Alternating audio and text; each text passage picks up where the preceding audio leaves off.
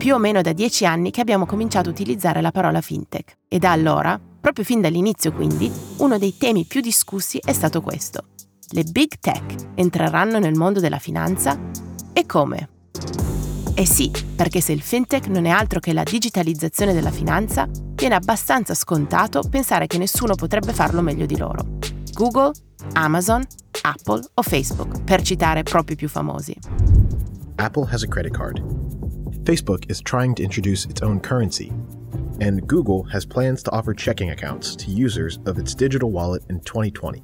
You can do a lot with a wallet in your phone, like boarding a train or perché in effetti hanno un sacco di punti di forza per sfondare in questo settore. Intanto hanno miliardi di utenti in tutto il mondo, già belli agganciati alle loro piattaforme e ai loro device. Poi hanno le casse piene di soldi da investire in nuovi progetti, eppure tutto il talento e le risorse necessarie per costruire nuove app di successo. E, infatti, non è che non ci avessero già pensato. Nel corso degli ultimi anni, tutte queste grandi società hanno iniziato a muoversi e sperimentare nuovi progetti finanziari, chi nei pagamenti, come Google Pay, chi tentando di lanciare una moneta digitale, come Facebook con Libra.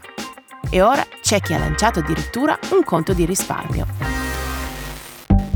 You need to be paying attention to Apple's new savings account because Apple is out here looking like it's doing banking better than actual brick and mortar banks. Sì, Apple, il colosso high-tech di Cupertino, qualche settimana fa ha introdotto negli Stati Uniti un conto di risparmio in collaborazione con la banca di investimenti Goldman Sachs. Agli utenti della Apple Card, la carta di credito creata sempre con Goldman, il conto offre un tasso di interesse del 4,15% sui risparmi, che è molto più di quello offerto in media dalle banche. E il conto non ha commissioni, un deposito minimo e può essere creato dalla wallet app dell'iPhone. E perché Apple ha deciso di entrare in questo mercato, un mercato così competitivo? Cosa sta cercando di ottenere? E soprattutto, il big tech continuerà a espandersi nel mondo della finanza? Cosa significa per le banche tradizionali? Ecco, oggi in A Tutto Fintech parliamo proprio di questo. Io sono Anna Herrera e questo è A Tutto Fintech, un podcast di Cora Media. Dunque, dunque, le informazioni basilari sul conto di Apple ve le ho già date, quindi ora forse vi starete chiedendo, ma come sta andando? Domanda corretta. La risposta è sembra molto bene. Secondo Forbes, nei primi quattro giorni dal lancio, il nuovo High Yield Savings Account, cioè il conto di risparmio ad alto interesse di Apple, ha attratto quasi un miliardo di dollari di depositi. Solo nel giorno del lancio ne aveva raccolti 400 milioni di dollari, sempre secondo Forbes. Diciamo che Apple aveva un vantaggio non proprio da poco, ad esempio che più di 120 milioni di abitanti negli Stati Uniti usano un iPhone. E ovviamente conta anche l'altissimo tasso di interessi che è più alto addirittura di quello offerto da Goldman Sachs tramite Marcus, il suo conto retail, che paga 3,9%. Ora dobbiamo un attimo fare un breve passo indietro, perché forse voi di Goldman avete solo sentito parlare come una nota banca di investimenti di Wall Street. Sì, è giusto, infatti quello rimane il suo business principale. We're Marcus by Goldman Sachs. We want to help you make the most of your money. Ma ha appena nominato il suo conto retail, Marcus. Ecco, dal 2016 Goldman ha iniziato a espandersi offrendo prodotti ai consumatori tramite un nuovo brand chiamato Marcus appunto, che prende il nome dal fondatore della banca. Marcus è nato offrendo prestiti e un conto di risparmio, Detto in pochissime parole, l'obiettivo generale di Marcus era quello di attrarre più depositi e Goldman ci ha provato in vari modi. Ma di nuovo, per dirla nel modo più breve e semplice possibile, questa espansione nel mondo consumer non è andata proprio come Goldman sperava. I costi erano molti e gli obiettivi sui profitti non sono stati tutti raggiunti. Così di recente il gigante dell'alta finanza ha fatto un po' di retromarcia. Ma una grossa parte di questa spinta di Goldman è stata la partnership con Apple sul lancio della famosa Apple Card, nel 2019. Ecco, questa iniziativa invece ha avuto molto successo tra i consumatori sin da subito. La Apple Card è una carta di credito con il brand di Apple, ma con il credito e l'infrastruttura bancaria di Goldman. E la Apple Card, che ha milioni di utenti negli Stati Uniti, sta alla base del nuovo conto di risparmi. Le due società collaborano anche su Apple Pay Later, il servizio di Buy Now Pay Later o compra ora e paga dopo che Apple ha lanciato a marzo.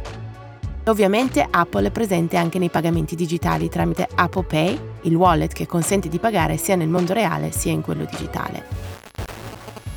Ok, ora dovrebbe essere tutto chiaro e possiamo passare ad altro. Ad esempio, a quali sono gli obiettivi? Cioè, cosa sta cercando di ottenere Apple offrendo sempre più prodotti finanziari?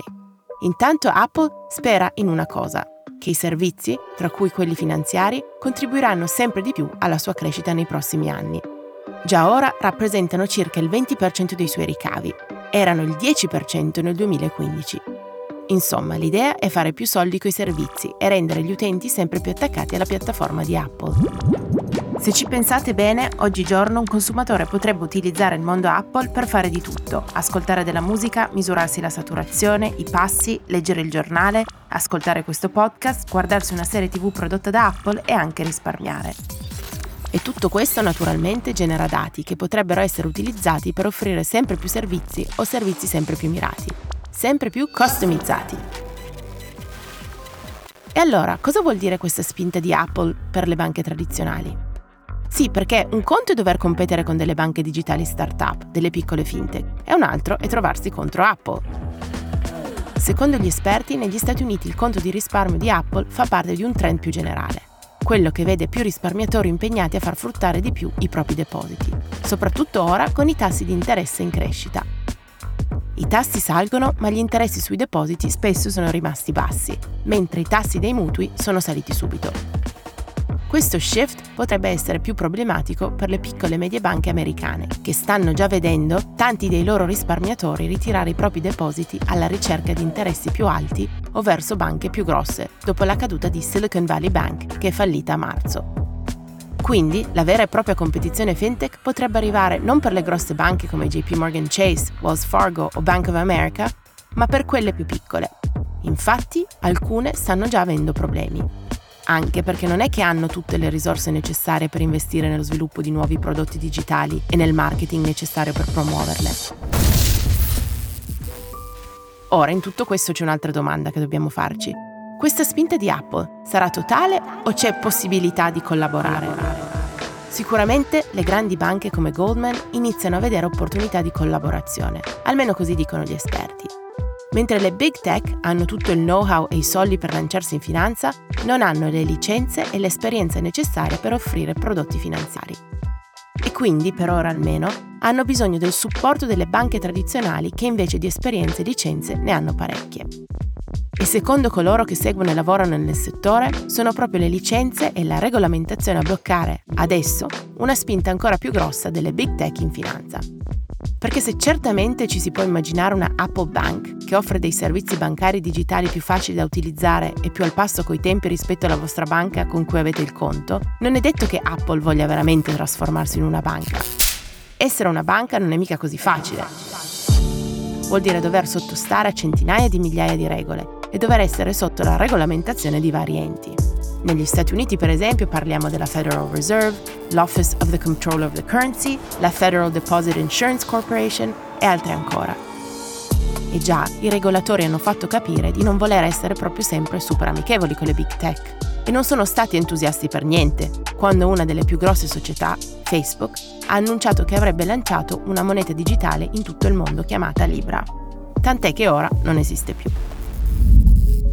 Avevo ancora qualche domanda su questo tema e così ho chiesto a Matteo Rizzi, un esperto di fintech e fondatore di FTS Group, di dirci cosa ne pensa di questo trend.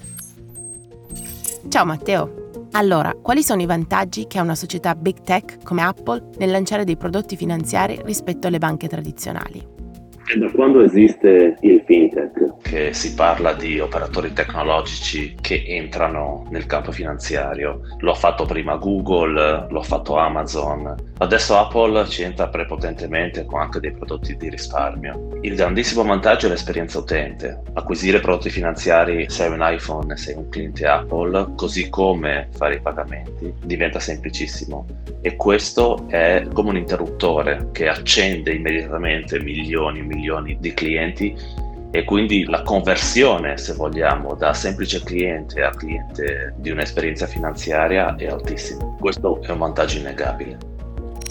E le banche invece, che vantaggi hanno?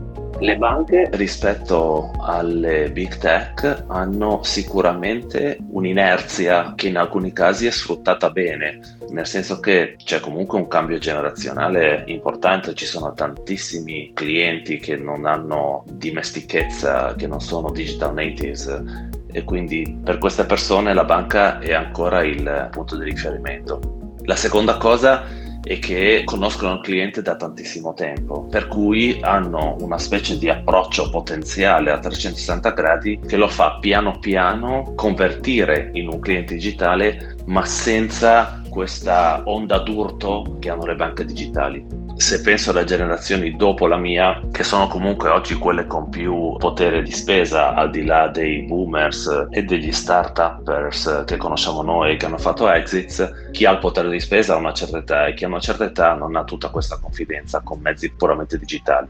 Qui è dove secondo me le banche hanno una carta da giocare.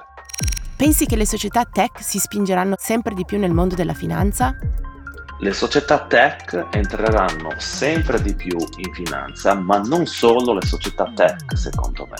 Oggi uno potrebbe sostenere facilmente che un Carrefour o i soggetti della grande distribuzione sono tutte delle fintech in potenziale, perché possono fare buy now pay later, perché possono fare finanziamenti, perché possono vendere prodotti assicurativi, perché hanno una capacità di profilazione del cliente altissima, per cui allo stesso modo in cui la COP in Italia è uno dei maggiori vendors di piani telefonici, non è escluso che presto i più grandi venditori di assicurazioni o di piani di investimento non siano banche, non mi stupirebbe per nulla.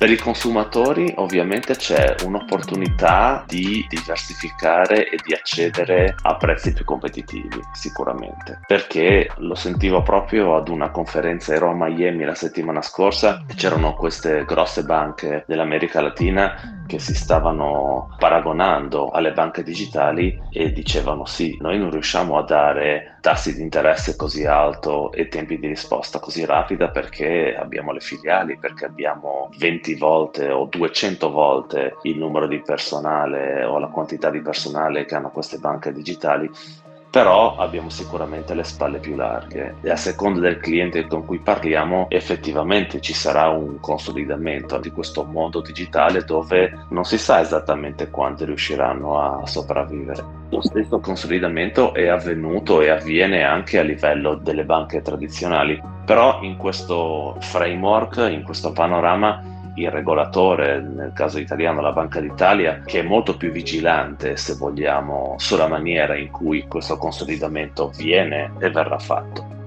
Quali sono i rischi per i consumatori? È ovvio che se io compro prodotti finanziari da una company non regolata ho un rischio supplementare. Se la company in questione ha le spalle sufficientemente larghe, il rischio è relativo e in ogni caso ogni investimento finanziario ha una componente di rischio di default ma la mia previsione è che sicuramente ci sarà un ampliarsi senza nessun dubbio di questi soggetti non tradizionalmente finanziari che cominceranno ad offrire prodotti sia finanziari che assicurativi, ma non ho nessun dubbio. Eccoci quindi, possiamo dire che questo tema rimarrà sicuramente uno dei più trattati nel mondo fintech anche per i prossimi dieci anni.